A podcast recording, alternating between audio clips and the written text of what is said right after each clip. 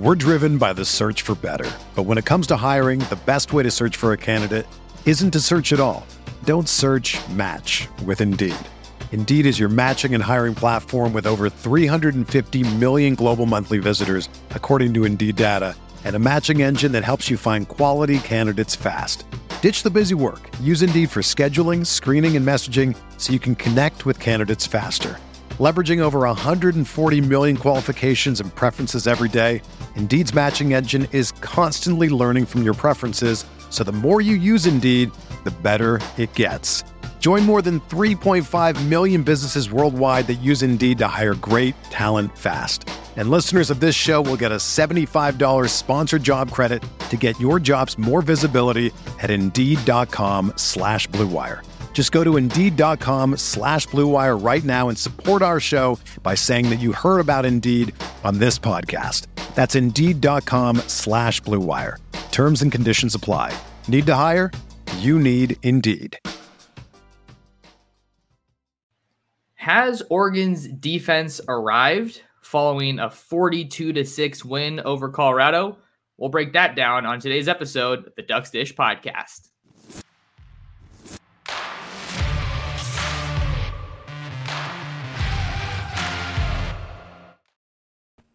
And we're back like we never left. Oregon fans, what's going on? How we living?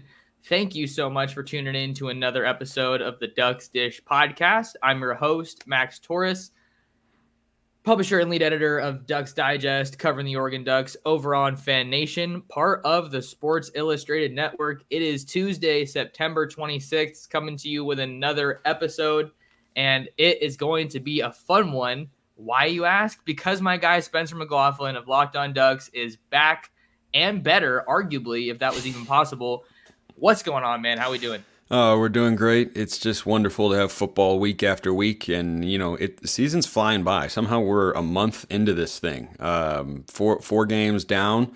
We've got the results that we've wanted. Not always how we've wanted it to look, but you know, so far so good for the Ducks and Dan Lanning. Yep, so far so good. After a forty-two to six win over Colorado, we've talked a lot. A lot of people have already talked about that game. It's kind of wild to me that, you know, we're kind of still so focused on that when I think we're at the point in the week where we should be turning our attention to Stanford. But it's an interesting opportunity, Spencer, because I kind of view that Stanford game as a little bit of a, another tune up. It's a road test. Um, you get your bye, and then you just go into a crazy. I was talking with Brenna Green. She'll be on tomorrow's episode. A murderer's row of a schedule um, with the way things are shaping up in the Pac 12. So let's tackle a big picture question Has Oregon's defense arrived where we are right now in 2023? We're going into week five.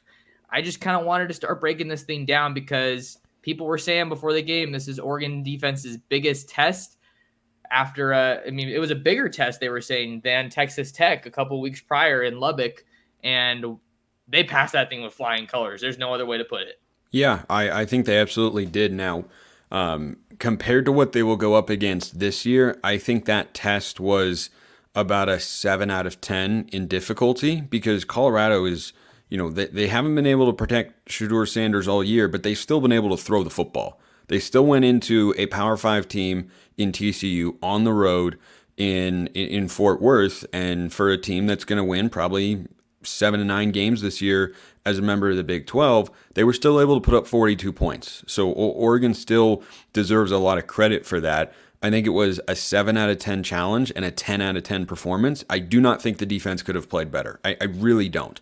Because Colorado had 18 plays for 19 yards to begin the game. It doesn't get better than that. They reduced the penalties from what we saw against Texas Tech. That area has improved, can still get better, but you know, overall looked a heck of a lot better. The secondary covered well. They got pressure. They got off the field on third down routinely. I, I mean, it was such a great performance across the board. I think the question for Oregon's defense arriving comes against Washington. I, I, think that's when you will know for sure if there's more room to grow or if this is, you know, the best version of the defense that uh, we've all waited for Dan Lanning and Tosh Lupoi to to build. Just going into year two here, I, I've long been of the opinion that year three, I think, is going to be the big, big pop year for the defense, depending on what happens with with the personnel in a couple areas. But I, I think that for Washington, that's, you know, from a difficulty standpoint, that's a 10 out of 10. USC, difficulty, 10 out of 10. Washington State, difficulty, probably an 8.5 out of 10. So if you put up more, you know, 10 out of 10 performances in terms of assessment in those games over and over again, then I think we will know. I think Washington is the first major test there, but make no mistake about it. You know, Colorado's offense has looked good all year for the most part. They haven't been perfect, but they have been able to score points at a high clip against one G5 and two Power 5 opponents in each of their first three weeks, and they weren't able to score against the Ducks. That is a feather in Dan Lanning's cap. That is a feather in Tosh Lupoi's cap and all the players who were, were just outstanding really from the get go. I mean, the very first drive, it was a three and out, and Colorado never looked like they had a chance, right? It was a quick completion and a quick tackle, right? No missed tackle, nothing. Take a shot down the field, Khyree Jackson, nope, not having it happen. Then they try to get us with the tempo. We're ready for it. They don't complete it anyway. It wasn't going anywhere off the field. Like it was from the opening play, they were ready to go, but they still have bigger tests that lie ahead of them. It sure was great to watch them pass that one, though, with flying colors. I, I would definitely agree that they do have greater tests ahead of them. And I think the nice thing about the way their schedule lines up, Spencer, is that they don't necessarily have like two brutal tests back to back. I mean, I'm, I do not want to underrate Washington State. Don't get me wrong. You can like, underrate that, Washington State. That's a good football team. That's what I'm saying. That's what I'm saying. But like you have Washington and you have Washington State, a game you should win, and then you have that road game against Utah, and then you have the game against Cal, and then you have the game against USC. So I kind of like how you know it's not just a like if they had Washington and Utah back to back weeks, Utah and USC in back to back weeks, that would be really tough. But to talk more about what they did on Saturday, man, that was a phenomenal performance. And I, I, don't know if I was talking to you about this, but after that Texas Tech game, I don't remember if we did a podcast or not. I said that was the most promising that Oregon's defense had looked under Dan Lanning. And then they take another huge step forward uh, with this dominant performance over Colorado, uh, who put up fewer yards than Hawaii. Remind, uh, make sure we uh, want, want everyone to know that. Um, it was only two yards, but still, like that's insane. I bet we didn't think we'd be saying that going into this game, but absolutely not. Absolutely but, not. But the we can talk. We're gonna talk about the pressures and, and all the sacks. Like that was just a thing of beauty to see on Saturday. But really, for me, Spencer, I feel like where I was almost more impressed was in the secondary. And I think we all know who we're going to be talking about as Khyree Jackson. The Alabama transfer had himself a day, three pass breakups, probably should have had a pick on that deep shot that you referenced on that first drive from Colorado. Um, I think that might have been how the, the, defense could have played even better um, if you just take all the wins out of their sails with the turnover early on in that game. But we knew that Shedeur Sanders was a good quarterback. He didn't have any time, and we knew that his skill guys were the ones that were going to kind of keep this offense churning. But that Oregon secondary came to play, whether you're talking about Khyree, whether you're talking about Jahlil Florence or Evan Williams. I mean, you just have big days scattered throughout that secondary, and I'm feeling more confident each week in a group that was, in my opinion, a question mark going into the season a little bit, just because we didn't really know what we had there with all these new faces. Well, and we didn't even know what the starting lineups were going to be. I mean, I could have given you seven different permutations that were realistic before the year, and I mean, at some point, it was either going to be just an equal balance of guys playing, or guys are going to get pushed down the depth chart a bit. And I think Dante Manning and Trikweze Bridges, to this point, have been pushed down the depth chart a little because Khyree Jackson looks like Oregon's best corner because he's been the most active. I think you can make an argument that Jahlil Florence is the best because we're just not hearing from him. So I'm a Seattle Seahawks fan, which I know a lot of Oregon fans don't like, but I am who I am. I'm I'm a Pacific Northwest kid. I'm a Mariners fan too, and gosh, is that miserable right now. But I think that when you look at that great Legion of Boom defense, you know, Richard Sherman had some impact plays, but for the most part, I, I watched a lot more of Jeremy Lane and Brandon Browner and other guys they rotated in that other corner spot because Richard Sherman just took away a half of the field right? Is the ball just didn't go in his direction very much because every time it did, it ended up being troublesome. And so we haven't seen Jahlil Florence defend many passes this year or have the opportunity to. And I think it's because every time a quarterback looks that way, Jahlil Florence is just glued to his guy. And, and, and, he's just covered up. And look, maybe it's scheme dependent and he's getting more safety help and they trust Khyree Jackson to be one on one more, perhaps. That, that that could be it. I don't think we'll know for we, we we can know for sure. It's certainly not something Lanning would would answer a question about. But I, I just feel really good about those corners, and we didn't know who was going to play coming in, and even in the safeties room. I think we've seen a little bit of Steve Stephens, but it's been a lot of. Uh, I think we've actually seen more of him than I thought we would. But Evan Williams has been playing a lot. Tysheem Johnson playing a lot. Bryan Addison playing a pretty good amount. But it's been a rotation, right? And we we just didn't know coming into the year, and that's why it was uh, you know, so fun these first few weeks to kind of see, you know, who the starters are, who the big players are, and who's on the field most often. And um, I, I, think that in in fall camp, we heard that Jahlil Florence was working at nickel quite a bit, and he could have been a guy who, in passing situations, came on the field and been, you know, uh, a guy who comes in for for one of the safeties, so that you have a, someone who's a little bit more coverage oriented. But instead, he's just one of the starting outside corners. That's that's just where he is on the depth chart. But I mean, when you think about Dante Manning and Trikweze Bridges, who you know have had their ups and downs for sure in their Oregon careers, those are starting capable players who have done good things for the Ducks in the past.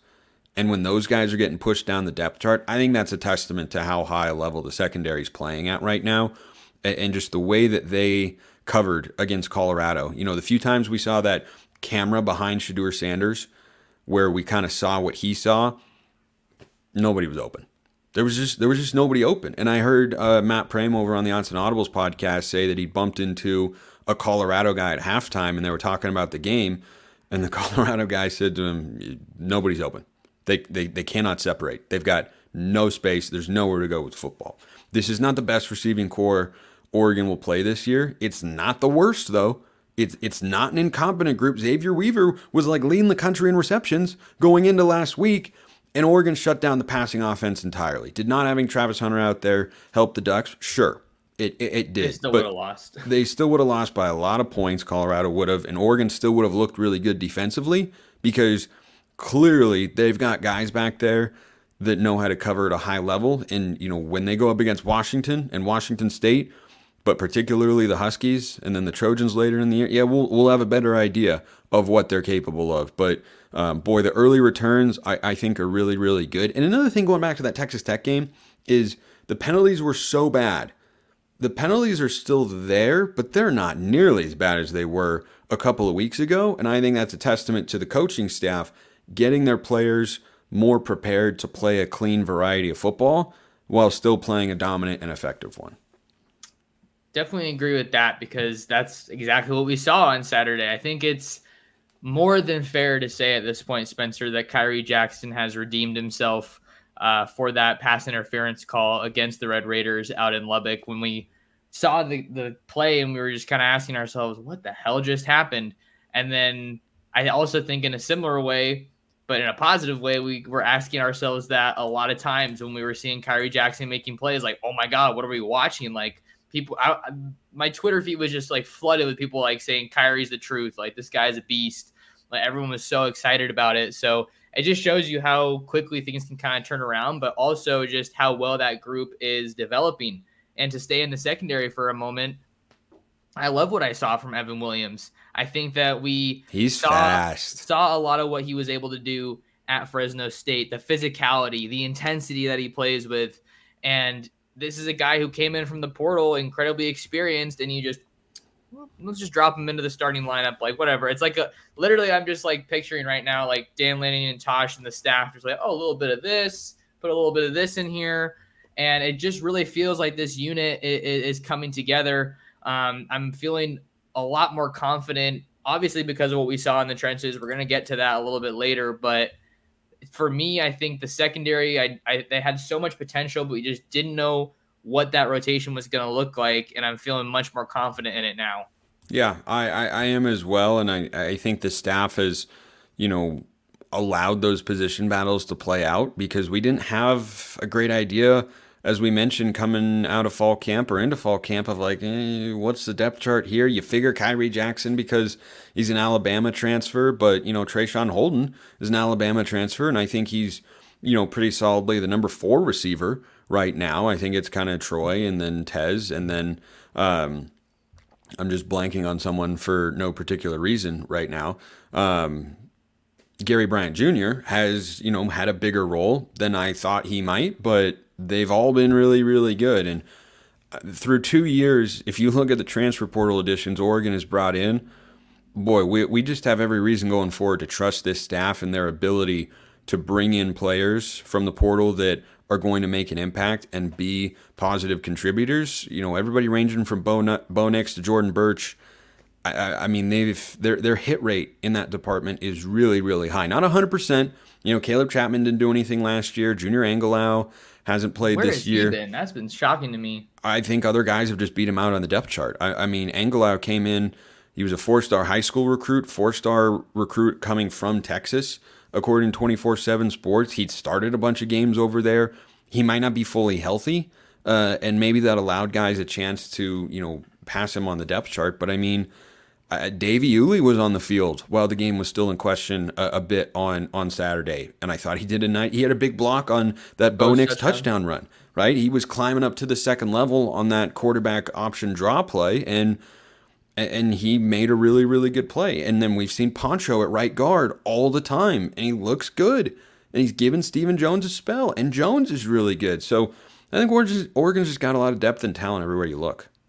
Yeah, and that's a point I think that we can can definitely get to talking about the front seven, especially the defensive line, because they got seven sacks against Colorado last week, and it was just like anywhere you look for Shedeur, you know, not only is there blanket coverage on the back end, but you got somebody in your face, man. Like I'm looking here, I'm looking here, left and right, and front and center, and just chaos, havoc, play after play after play. And just seeing it show up that consistently was amazing because that's not something we've seen from Oregon in a long time. And you saw Jordan Burch get things going. You saw Teitum Tuioti, who's a true freshman. Oh my God. You saw uh, Mateo uh, in the backfield a little bit, who was just getting held what felt like all the time. So I don't think he registered a sack, but heck of a game from him.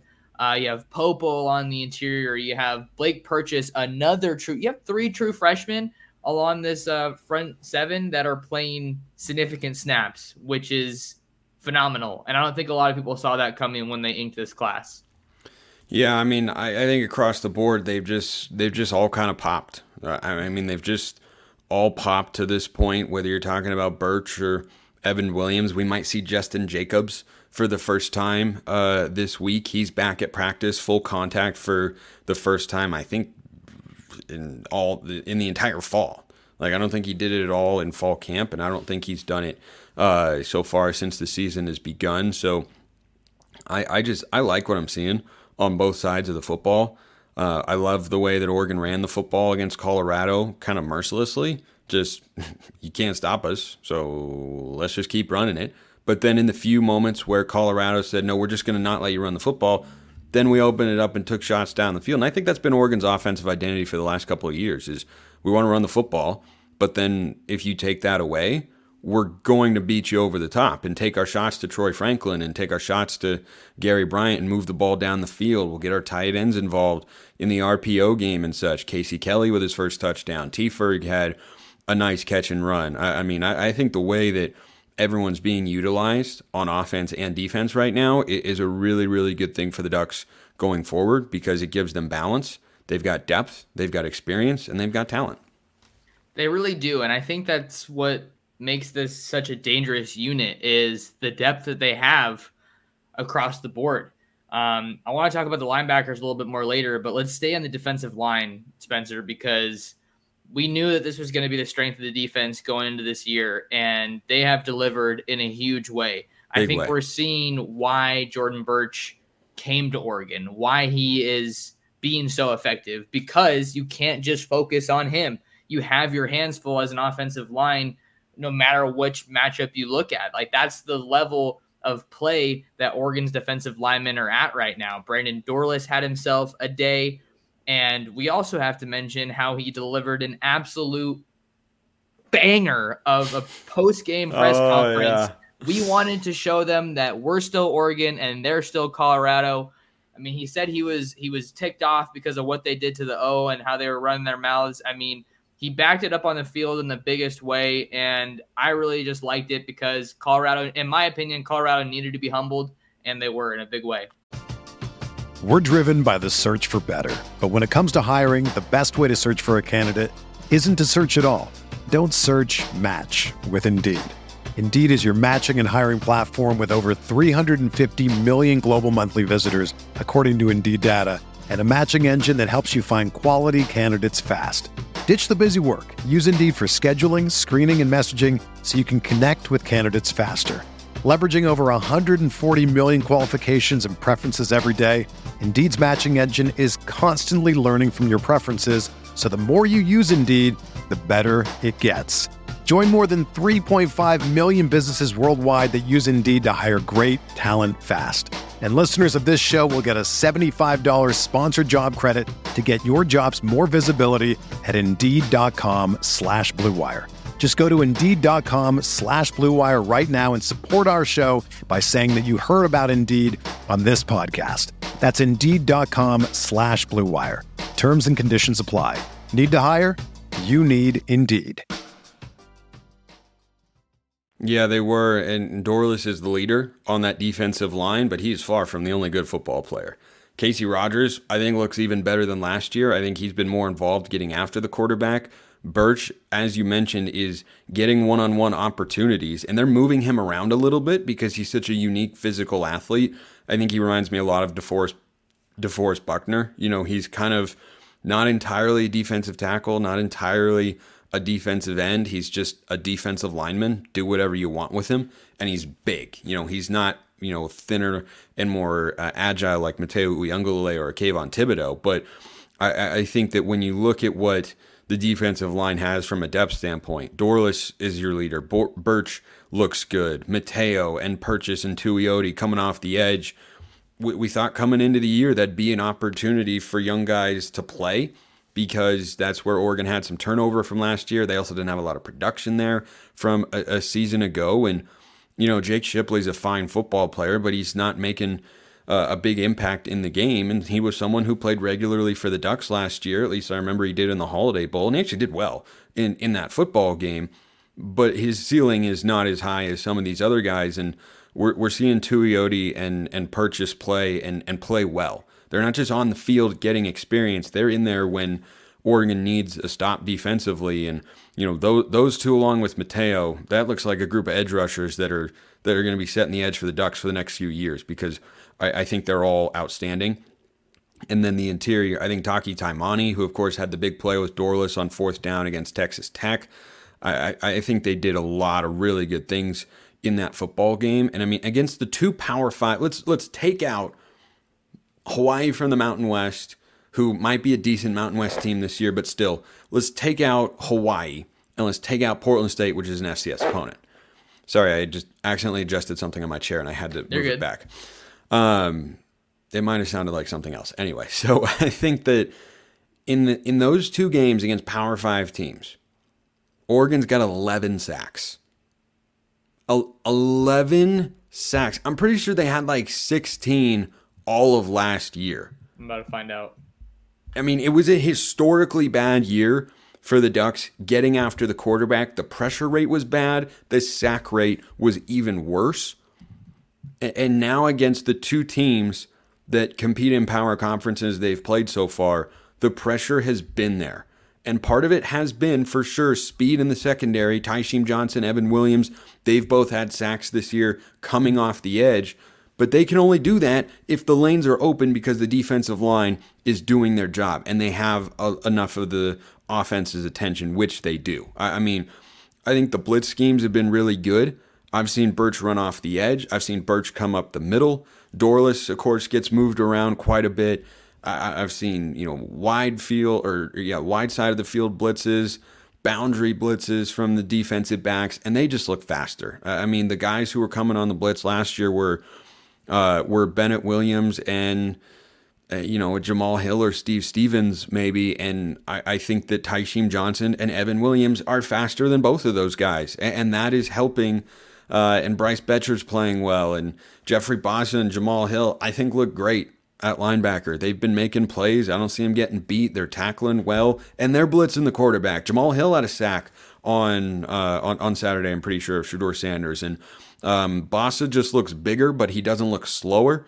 So I, I, I just think the the depth of the unit up front ha- has been on full display, and it needs to be for for Oregon to have the season that we're hoping they can have. And um, I mean, so far the front four and that front seven in general, I, I think they look good, as does the entire defensive unit. 18 sacks a year ago is 18. Oregon's mark from uh, 2022. So and there were already... there were there were no sacks against Portland State, but I think two against Hawaii. Yeah, that sounds right. Yeah. So 13 sacks on the season through four games. They had 18 all of last year. That is a big jump. And we talked on our on our shows all off season about hey, on paper, this is a better front four for the Ducks. Don't forget about Popo Aumavae, who's got one of those sacks as well. This is a better defensive front on paper. That th- those results are translating right now. Yeah, and I think another point, just to, to kind of wrap up the the defensive line talk real quick. I think one of the you saw Oregon win in the trenches in a big way against Colorado, but they did it on both sides of the ball. They did it running the ball by rotating in fresh legs with three backs with Bucky, Noah, and, Jordan James. You know, Noah's going to miss a little bit of time now, but I think Oregon's got the depth to be just fine there. But they did it on the defensive line too, being able to consistently attack them with quality depth. What you can kind of move these pieces around. Mateo playing a big role, Bren Dorlus, uh, Popo Aumavae, Casey Rogers, Burch, and then behind that, you have guys that are capable of contributing, like Keyon Ware Hudson, who's played a lot of college football, Taki Taimani, who who I think was a starter at Washington, I want to say, but you know has kind of had some some flashes here and there um, since he was at Oregon. You just have that depth along the defensive line, and I just love that Dan Lanning is building his team from the inside out. But those pieces on the outside are starting to show up a bit more. They are, and also look at the way he's recruiting. Right, ten defensive linemen slash edge players in the class of 2023, and we're seeing three of them. Right, Teitum Tuioti, Blake Purchase, and Mateo Uiagalelei. And then the other seven are all going to redshirt this year. And then they're bringing in more defensive linemen in 2024. They're trying to get Aydin Breland, the five star from Mater Dei. Talk about him on tomorrow's episode of Locked On Ducks with Brian Smith. So uh, go go check that out on, and on YouTube. And Jericho Johnson, he was on campus this yep, weekend. and, and Jericho Johnson as well. Like they're they're still going after you know the trenches, and Lanning knows that at Georgia, he had a great defensive line that could get pressure with four and that could just dominate up front. And that's how you build a great unit on that side of the football. And that's what he's trying to do right here. And, uh, you know, Burch, Dorlus, Mateo, Rogers, Taimani, Popo, like it, it's, a, it's a deep, talented unit. And I think just, you know, looking ahead to 2024, there's going to be a lot of turnover because Casey Rogers will be done. Dorlus will be off to the NFL.